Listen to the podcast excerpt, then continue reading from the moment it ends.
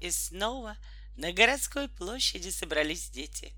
Пистолетик и таракан сидели на плечах отважного путешественника, держась за его бронзовые уши. Даже Фантик с театральным биноклем в руках пристроился на макушке памятника. Все с нетерпением и надеждой смотрели в безоблачное небо. «Летит! Летит!» — завопил пистолетик. «Летит!» Фантик поднес глазам бинокль. «Это галка». Потом пролетела ворона, которую тоже издалека не за того приняли. Потом пролетела еще одна галка. Наконец появился долгожданный почтальон.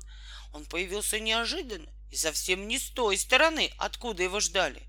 Его отнесло ветром, и он вылетел на площадь из-за городской башни, чуть-чуть не зацепившись хвостом за стрелки часов.